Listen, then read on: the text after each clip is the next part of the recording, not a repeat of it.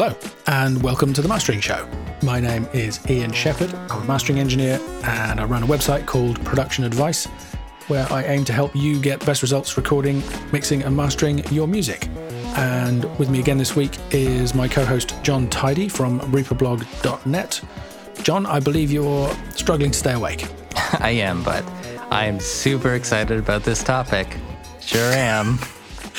how, how, how excited are you, Jon? Are you, are you you you're bursting with excitement? You're overflowing yeah. with excitement. Your your cup runneth over. Yes. Okay. So, w- what is the topic that uh, has Jon positively foaming at the mouth um, with anticipation? Uh, we're going to talk about gain staging, which uh, it's a pretty nerdy topic. So, if you hate the nerdy episodes, listen anyway because you'll learn something. There have been many thousand post comment threads about this topic already this week.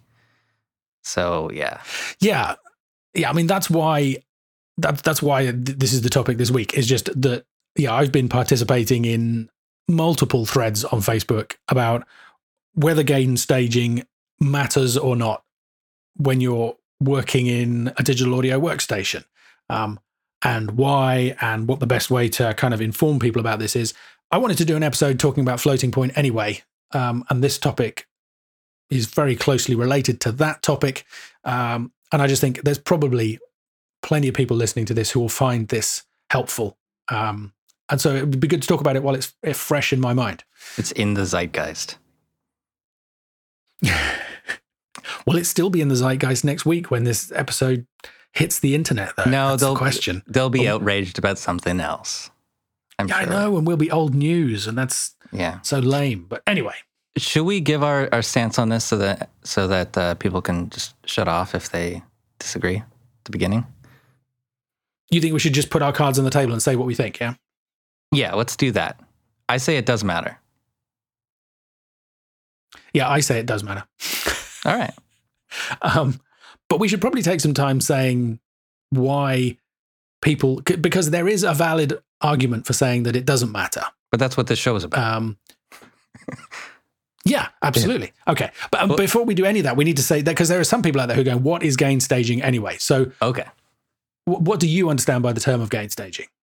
Gain staging to me is making sure that uh, each component in the signal chain is at the optimum level, making sure that if we're starting off with a microphone, like that instrument is loud enough over, you know, we're not recording something that's super quiet that can be actually louder going into the microphone. An appropriate amount of gain is being applied to that. If it's going into a compressor, it's not over compressing or um, adding noise at that point. It's not clipping the converter, it's not going too low into the computer. And then any sort of processing inside the computer is appropriate. Well, it's unlikely that you're doing things accidentally that would be terribly destructive to it once you're inside the computer. Um, but basically, yeah, it's it's just making sure that each component is not adding noise, um, and it's not creating distortion or clipping at each point in the chain. There's also like impedance issues when you're talking about analog, but that that's besides the point. I think in terms of the general topic, it's it's kind of on point because I mean gain staging was absolutely critical when you used to work in analog. I mean, so you you mentioned the mic, and you're absolutely right. You need the signal to be loud enough that you're not getting hiss, particularly in the early days when the mics weren't as sensitive. Um, and you know, you had valve technology or tube mics and that kind of stuff. Um, but you don't want it to be distorting at the mic or the preamp. Um, you don't want it to be sto- distorting anywhere inside the mixing desk. If you're recording it to tape, you want the signal to be hot enough that there's plenty of space between the signal and the noise floor, but not distorting, or at least not distorting any more than you might want, because people like using tape to to get that kind of soft saturation sound. So you might want to be rounding off some transients by recording to tape. And then you play it back from tape and it comes back through the mixing desk. And then, yeah, it's got to go through all these compressors. I mean, every stage in the chain, uh, every piece of analog gear has its own inherent noise depending on how it works, the quality of the components, all the rest of it. And they would all distort if you pushed them too hard. So it was absolutely drilled into engineers um, who worked in analog that this was absolutely crucial. And lots of those guys transitioning into using digital have brought all of those best practices with them and use them in digital. And I think that's the that's where this whole online debate comes in because there's uh, lots of people saying that that's not necessary. And, and you said yourself there that kind of any digital processing is appropriate. So I guess we should take a minute to explain briefly why people are saying it doesn't matter in the digital environment. Because you might think, well, you, you still have to stop the signal clipping, um, and you don't want it to record too quietly, right? Because uh, you, even though it's a digital system and you've got much more signal to noise ratio, you still have the, the kind of the top of the digital scale where things will clip and distort, and you still have the bottom of the scale where you have noise, uh, either analog noise from the recording or dither noise or whatever it might be. The answer to why it doesn't really matter is this thing called floating point processing. So if you think about a, forget about floating point for a minute, if you just think about a 16 bit audio signal, uh, you've got 16 bits, each of them stores a zero or a one. I forget what the exact number is, but it's something like there is 65,000 uh, different values that that 16 bit number can take. So, in a kind of crude, simplistic fashion, when you're sampling the analog signal to get that digital audio signal, any volume, any voltage in the original signal is being assigned one of those 65,000 values on the digital scale. Now, of course, anybody who's listened to the Dither episode, is there going to be an episode of this where we don't mention the Dither episode? will know that actually it's not that simple. You can actually effectively store numbers in between those 65,000 levels um, by sacrificing a little bit of the, the signal to noise ratio by adding dither. Anybody who hasn't listened to the dither episode yet is going to have to go and listen to it now. But um, what I'm interested in in terms of this discussion is thinking about the maximum level.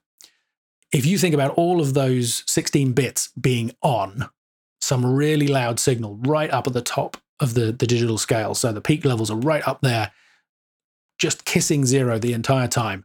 Basically, if you add any amount of gain to that signal, it's going to be a number that the digital system can't store, right?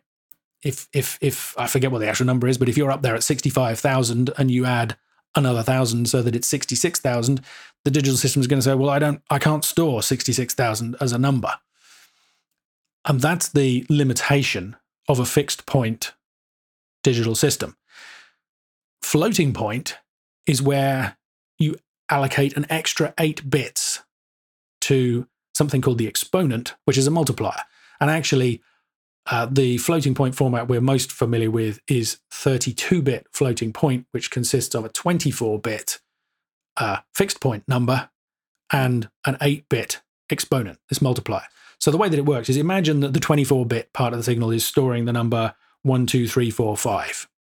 Now, of course, in the real world, these numbers are stored in binary, but if I try and explain it in binary, nobody will ever understand it. So, just for simplicity, let's imagine that the exponent is in base 10, right? Decimal, the way we normally count numbers. So, the exponent goes in powers of 10 10, 100, 1,000, 10,000, 100,000, and so on. So, you have 10 to the power of 1 is 1, 10 to the power of 2, 10 squared is 100, 10 to the power of 3, 10 cubed is 1,000, 10 to the power of 4 is 10,000, and all the rest of it. So you take your original number, 1, 2, 3, 4, 5, and you multiply it by whatever the exponent is. So let's say the exponent was 2, that's 10 to the power of 2, which is 200. So the computer basically assumes that the 1, 2, 3, 4, 5 is 1.2345, and it multiplies it by 10 to the power of 2, which is 100. So you have 123.45. Whereas if the exponent was 1, it would multiply it by 10 to the power of 1, which is by 10. So it would be 12.345. So the exponent moves the decimal point effectively and allows you to store much bigger numbers. If the exponent was 9, that's multiplying by a billion. So you'd have 1 billion 234,500,000 would be your number. So you can immediately see suddenly you're not limited to what the fixed point number was by introducing the possibility of having this exponent, this multiplier, you can store absolutely vast numbers. I can't remember what the actual figures are, but I think even in binary, which is how these numbers are actually stored, not powers of 10 as I've been using in my example, you can easily add a thousand dBs of gain if you're storing it as a floating point number, even if the original fixed point number, the original 24 bit number, was already maxed out.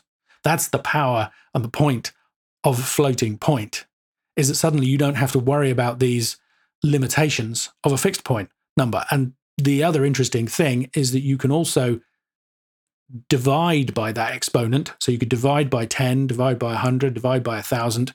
And that means that you can store absolutely tiny numbers as well. You could apply minus 1,000 dBs of gain in the digital environment to your original signal level. And then you could boost it back up again. You wouldn't have lost anything. You know, if you if you turn a real analog signal or a fixed point digital signal down by 1000 dBs, when you turn it back up again, you'll either get nothing or just hiss. But when you have a floating point number, you can basically manipulate the gain of it in any way that you like. And kind of it's fairly easy to understand from that that uh, that's why people say that gain structure doesn't matter in digital because if you can boost or cut the level by a thousand dBs without any consequences, it doesn't really matter what the signal level was to begin with or what you do with it. Um, how did I do in explaining that? It made sense to me, but we did have that that pre-discussion discussion going into this. And the thing is, floating point only exists inside of the computer. Can't even happen inside your uh, analog to digital converter or your digital to analog converter. So once it goes gets to either end of your computer, from your microphone to your speaker, you know, it it just it doesn't exist anymore. You're you're stuck with a, a fixed point. Yeah, it's, well, it's a temporary storage format, isn't it? It's, you can use it to manipulate the numbers, yeah. but at the end of the day, you have to play the digital signal back. And at that point, it has to be reduced back into a fixed point number because there are no floating point converters.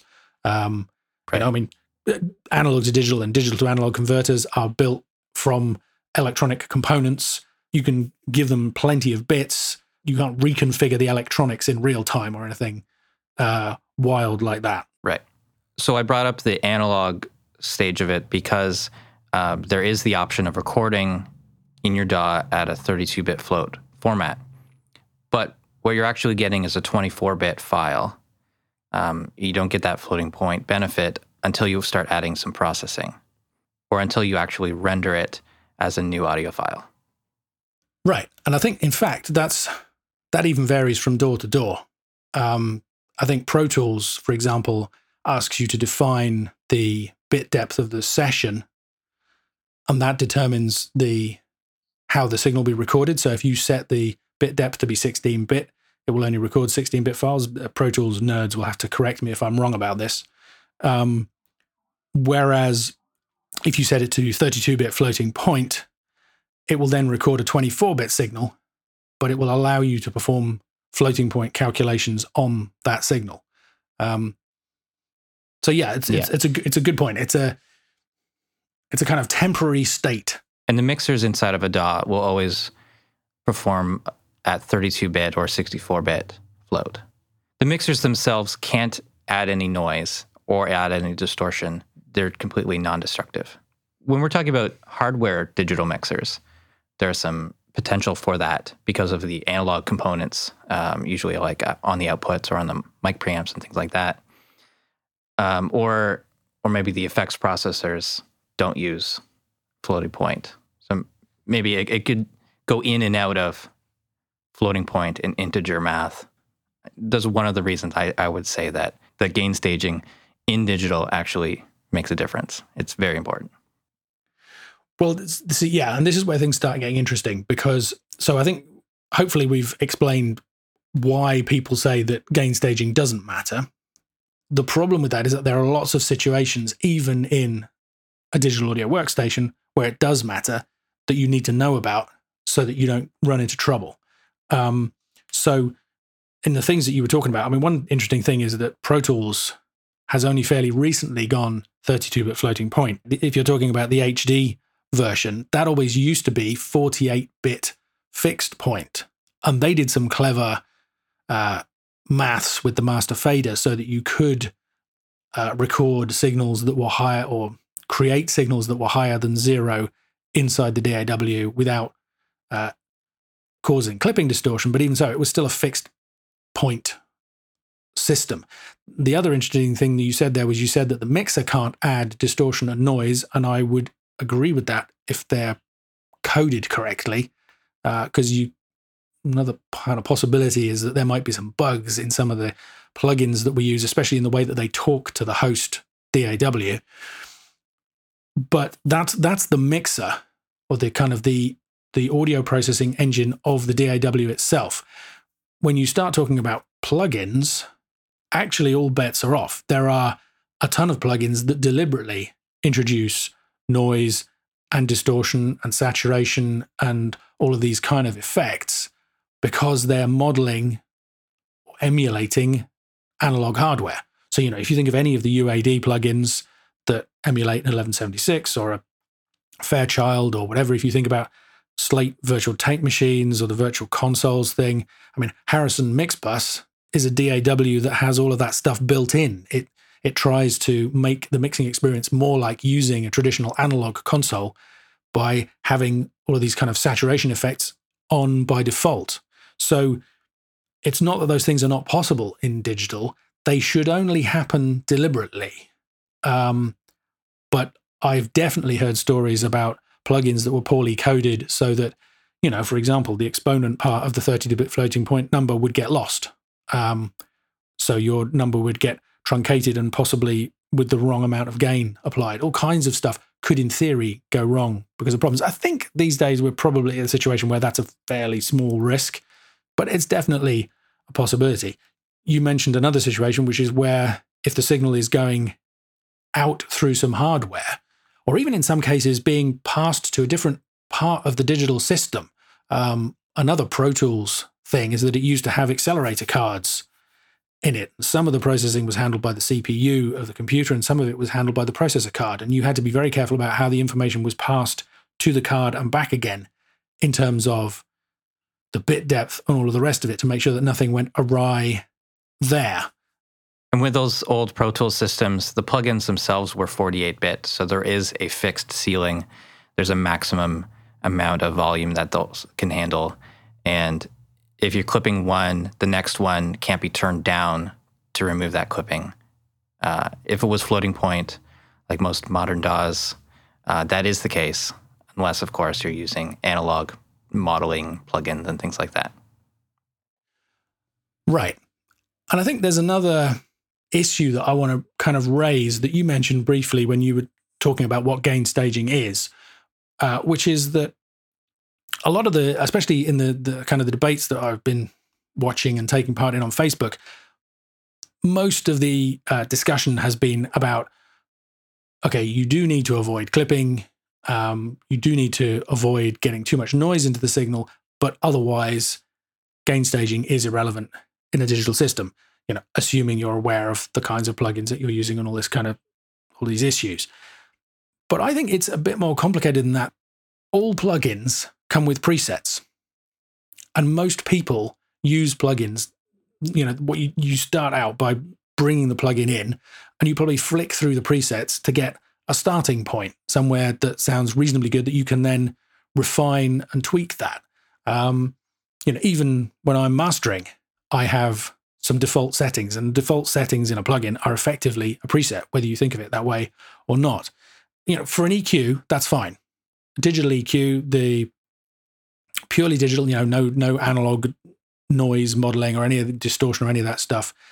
Uh, it doesn't matter how loud the signal is, the EQ will just do its job. It's what's known as a linear process. But a compressor has a threshold and a ratio. So it, the way that the compressor reacts to the signal depends on how loud the signal was coming in in the first place.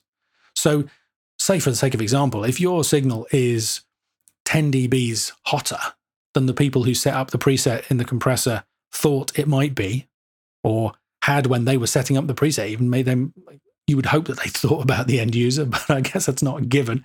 When you flick through those presets, you're hearing all of those presets running 10 dBs hotter than they were designed to operate.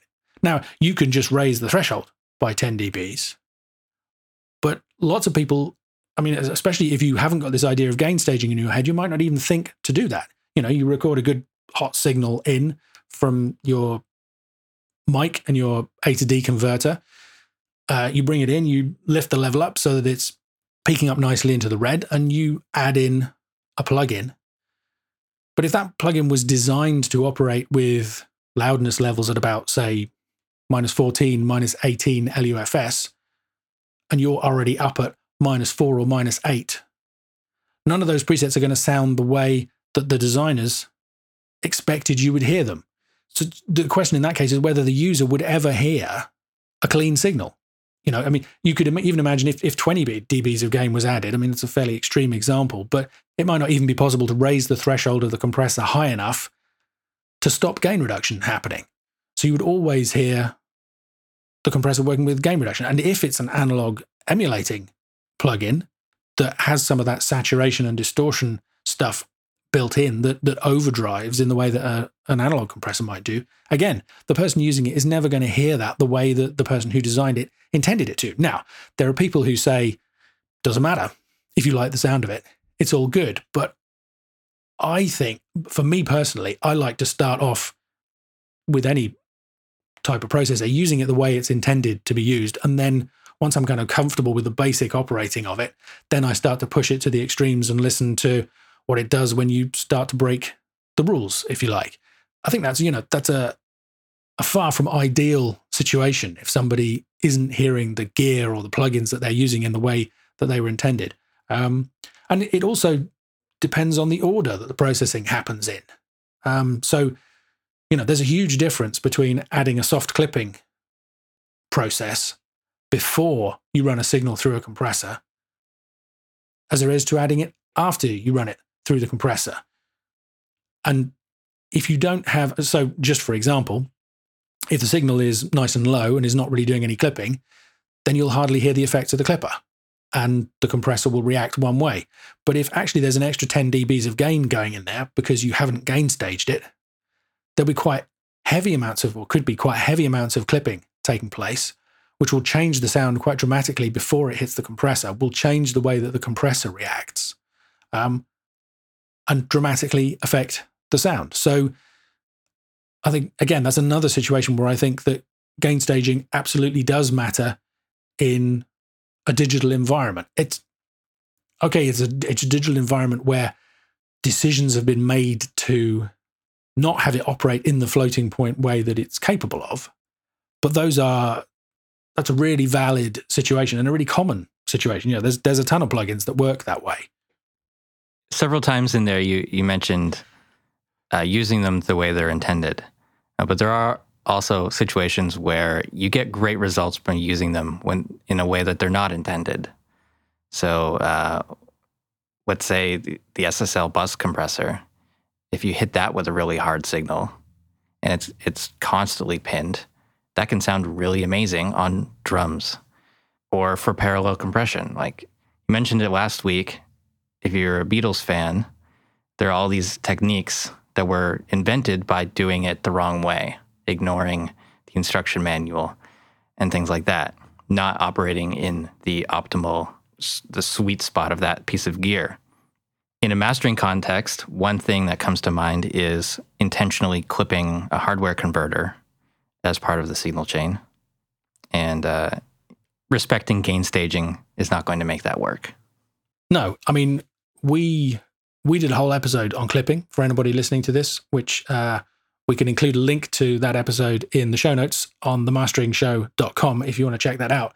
But we kind of talked about clipping hardware converters in that episode. I, it, I don't think it's something that either of us particularly is a fan of, but you're absolutely right. And and yeah, as we said last week, just talking about you know in that whole discussion about does it matter if you can or can't hear it? And is it okay to break the rules?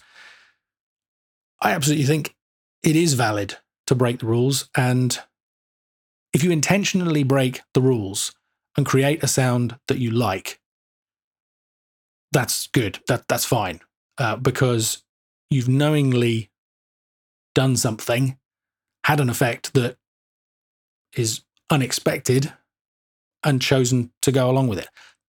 For people to say that gain staging doesn't matter, technically that's accurate, but it only doesn't matter if you understand what you're doing and how you're breaking the rules. Because imagine the other situation where somebody who isn't thinking about gain staging or maybe even doesn't know about gain staging comes in and accidentally starts breaking those rules and gets a sound that actually they're not that keen on.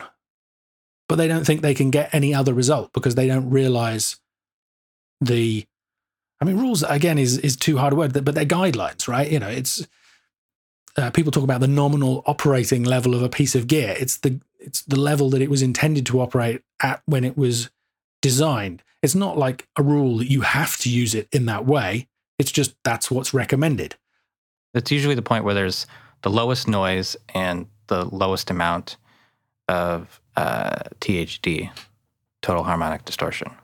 Yeah, I mean it's it's another sweet spot. I'm always going on about sweet spots uh, on this show, and it's it's right. It's finding the the perfect balance between having enough headroom and little enough noise and all the rest of it. But again, almost every component in a in a an audio signal chain is designed to do something. Um, and if you're assuming that the signal comes in in the sweet spot, everything is going to be set up with that expectation in mind. So yeah, I mean, just to take an extreme example, if somebody doesn't realize that you shouldn't typically clip an analog to digital converter unless you're going for a deliberate effect, that used to happen a lot when I first started out. Uh, people used to send their masters in on DATs, digital audio tape, which have digital peak meters. And these days, most people know that you shouldn't push a digital peak meter into the red unless you want to go for a hard clipped digital sound. Back then, people didn't realize that. They were used to analog meters where it was normal to let the needles peak up into the red. And it was even normal to let uh, the kind of the, the new LED displays that were had just kind of come out peak up into the red because those were designed to behave in the same way as the needles that had gone before them. So people would let DAT machines slam up into the red and they'd be clipping the hell out of the signal and not realize that the reason it sounded a bit gritty um, and a bit scratchy and kind of fizzy was because they weren't using it and the way that it was intended.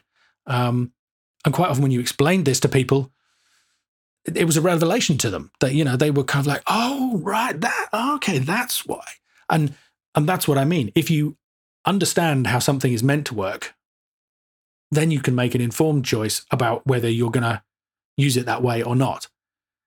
But if you don't understand how it's meant to work, if you don't understand gain staging, you're kind of thrashing around in the dark. You, you know, if you're lucky, you might get a great result, but you might not. And I mean, another thing is a lot of these analog emulating plugins are designed to do that sexy thing that, you know, the Fairchild or whatever it was used to do. People pay money expecting to get that effect without realizing that in order to get the effect that you're going for, that you would have heard back in the 70s or whatever when you were using that piece of kit, you need to use it in a certain way. And if you don't, you're not going to get that effect. You're going to get something completely different potentially. We talked about the difference between uh, the VU meters and and LED meters, and uh, and switching from DAT to or from analog to to DAT, um, or any sort of digital recording. They're they're totally different operating levels, and I, I think people didn't realize this. I wasn't I wasn't there, but red on a VU meter is like plus four, be minus 16, I think, uh, in digital. Yeah, depending how the VU, I mean, that's another thing, depending how the VU meter was calibrated. Actually, this reminds me, we, sh- we should probably not go down the whole tangent of metering because I've had a couple of requests to do another show about metering, talking specifically about the kind of differences that you're talking about. Um, whether we can successfully do that on a podcast where you can't have a diagram, I'm not sure, but it's nah. definitely a challenge worth considering accepting. Um, but yeah, even in the analog world, without even introducing the kind of confusion of transitioning from analog to digital, there were different operating levels. There was there was pro line level that was 4 dBs hotter than consumer line level, yeah. for example. yeah, let's face it, it's it's audio, right? People make it as complicated as they possibly can. there's too many standards. Let's standardize this, and then uh, there's one more standard. Yeah, or let's abolish all the standards and and it be complete chaos. You mentioned something specific about mastering a few minutes ago, and I think maybe we should try and wrap this up by bringing this back to mastering. You know, we've been talking very generally about gain staging and digital versus analog and, and how those things relate. And hopefully, we explained it in a way that was helpful or at least intelligible to everybody listening. Okay, so the irony of this is I've been taking part in all these Facebook discussions over the last week or two and basically saying, yes, I do think gain staging matters, meaning I think it's really important that people understand how it works so that they know when they have to pay attention to it and when they don't in the digital environment. I even have, there's even a module in the Home Mastering Masterclass course called Digital Gain Staging and Why It Matters. But actually, most of the time when I'm mastering, I completely ignore it. Uh, one of the most common questions I get from people doing the home mastering course is, well, you've put your gain boost right at the beginning of the chain. So all of the plugins are going into the red. Doesn't that matter? And the answer is no, because they're all floating point plugins. None of them are doing analog emulation. So the floating point system can happily record levels that are, or, or deal with levels that are above zero dB full scale. And providing I bring everything back into control at the end of the chain, which I usually do with a limiter, everything's fine. So yeah, there I am saying, no, no, no, digital gain staging is really, really important. You've got to pay attention to it. And actually, myself, I hardly ever do.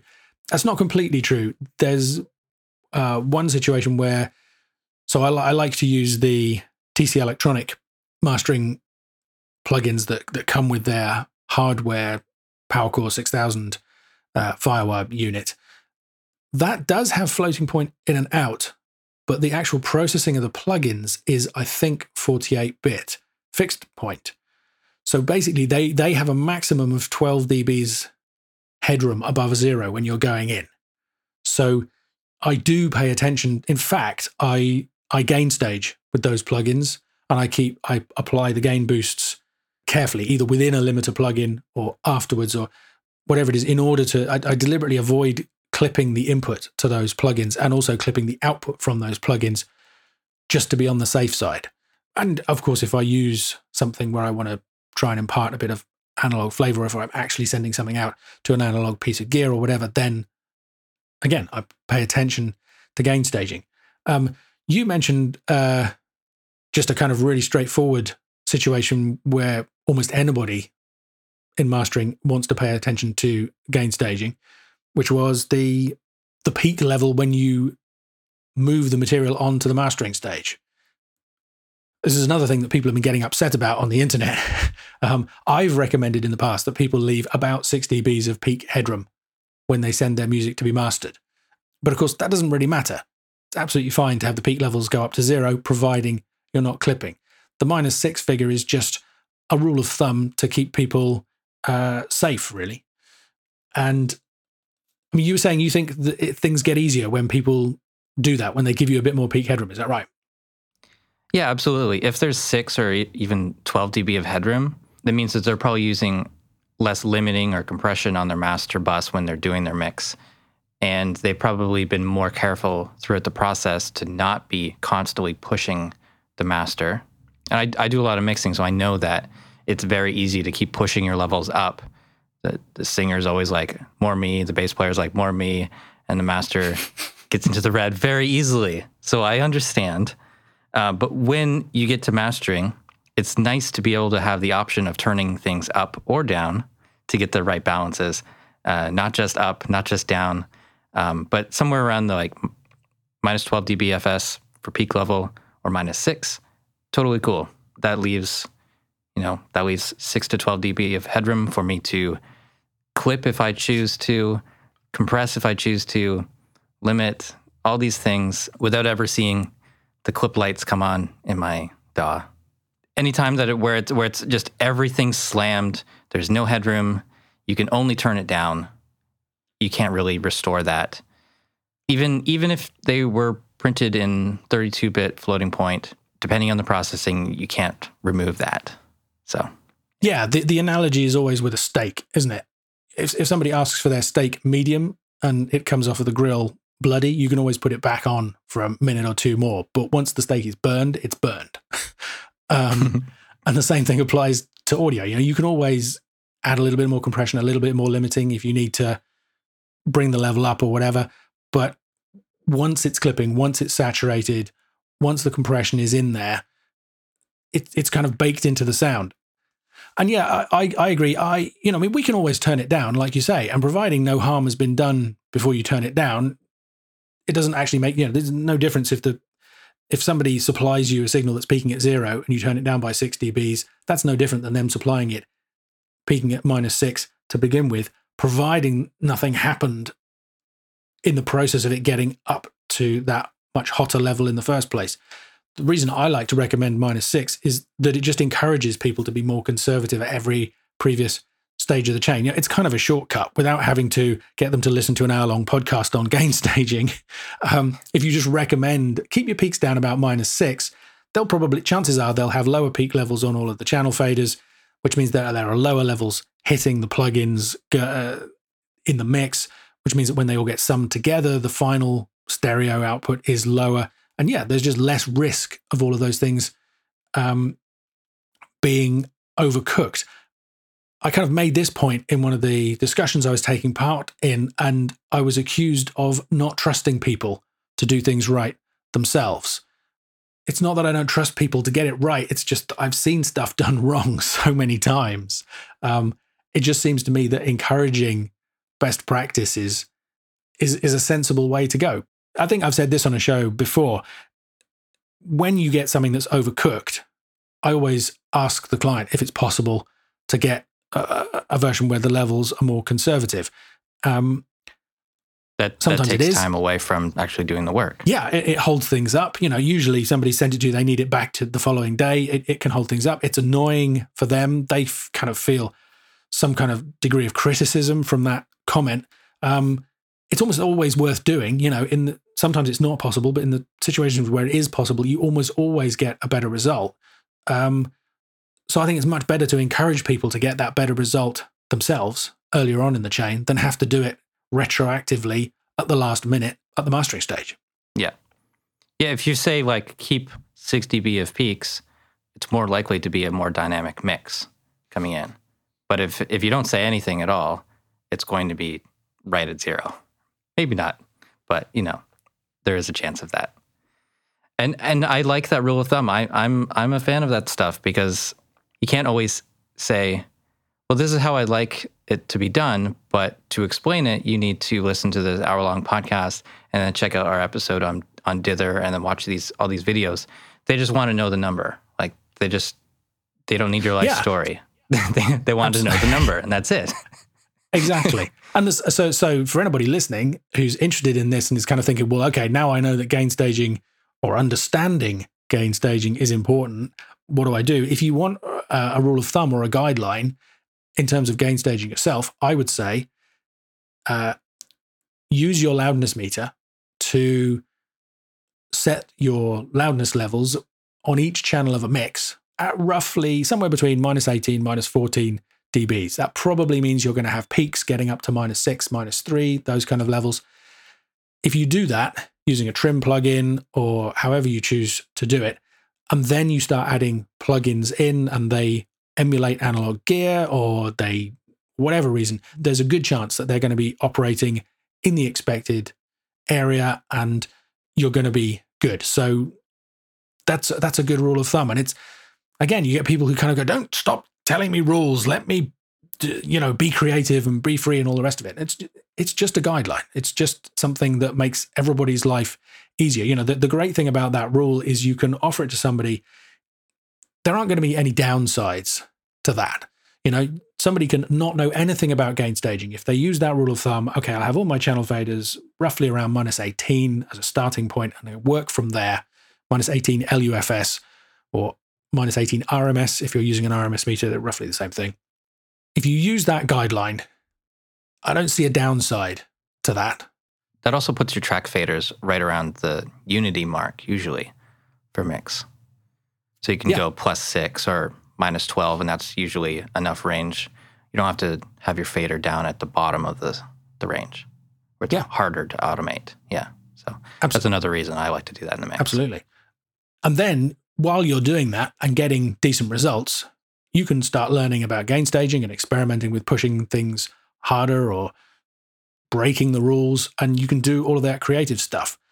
Whereas to come at it from the other angle and just start out saying, ah, you don't need to worry about digital gain staging, you open up the possibility that you're actually going to get a train wreck of a mix where everything is crushed and distorted.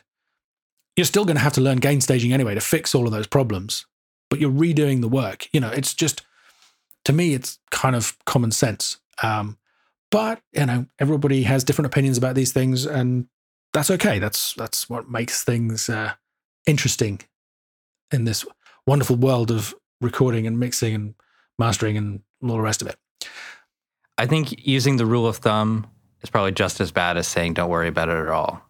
Oh, you mean using the rule of thumb as a kind of yeah, handed to you on stone tablets kind of thing? You don't trust them to do it right. Like, well, you're telling them not to think about it at all, and that's just as bad. We should probably get rid of the expression rule of thumb, right? Because it includes the word rule. I think guideline Sure. is a much. I'm going to try and start saying guide. I I'm always saying rule of thumb, and I I think uh, guideline is a much better or suggestion because you know that's what the recommendation. All of those things. That's what they are. They're suggestions, recommendations, uh, not rules. Yeah, I mean, Yeah. you know, if somebody out there is going to be supplying their mix to a mastering engineer and it's peaking at minus five, don't worry. It's peaking at minus four, Yeah. don't worry. If it's peaking at minus three, don't worry. But maybe check that you're not pushing anything too hot elsewhere in the chain before you send it off. Uh, and I think Is not drinking the water it, when you're on vacation in Mexico a guideline or a rule? very good point. it's a guideline that I broke when I went to Morocco, and I regretted. I had the it's a rule. salad. well, so it was a guideline that was offered to me, and it's now a rule that I have. Yeah. Um, I feel that way about about mastering. I agree, and I mean, I think in in the mastering context, it is important because of you know the, the kind of primary rule of do no harm. I think it'd be really, really hard to do a great job of being a mastering engineer if you didn't understand and pay attention to gain structure, even if you choose to ignore it. I mean, that's kind of the position I'm in, right? I understand all of this stuff. I've done gain staging for analog. I've done gain staging for digital, and most of the time, I don't worry about it while I'm mastering because I don't have to. It's just when I pull in the odd plugin or use this or that process or run something out to a piece of analog hardware or whatever it is. And at that point, I know what I need to do, know to avoid any problems and to get a great result. And that's that's the goal. So I think the mastering maxim for this week, and apologies to anybody who likes the mastering maxims and missed one last week. Sorry. um, the, the, so the maxim this week would have to be understand gain staging. By all means, understand it and decide it's not relevant to you. By all means, understand it and decide that yes, you're going to, you know, these were best practices for 20 or 30 years of analog recording. Maybe it's not a good idea to throw them out with the bathwater just because we happen to be using digital hardware. But whichever way you decide, make that decision based on an understanding and then go out and make great recordings and masters. All right. I hope you guys found that useful or interesting. Thanks, Jon, for bouncing ideas around as always and providing helpful interjections and for mixing and editing the episode. Thanks to Kaylee Law for letting us use his music. Please head over to themasteringshow.com, sign up to the hot list to get email notifications of future episodes. Please tell a friend if you enjoy the Mastering Show and think that they would like it too. That's how I find all of my favorite podcasts is just by recommendations from other people. So please help spread the word. Jon, thanks a lot. Yeah, my pleasure. And thanks for listening.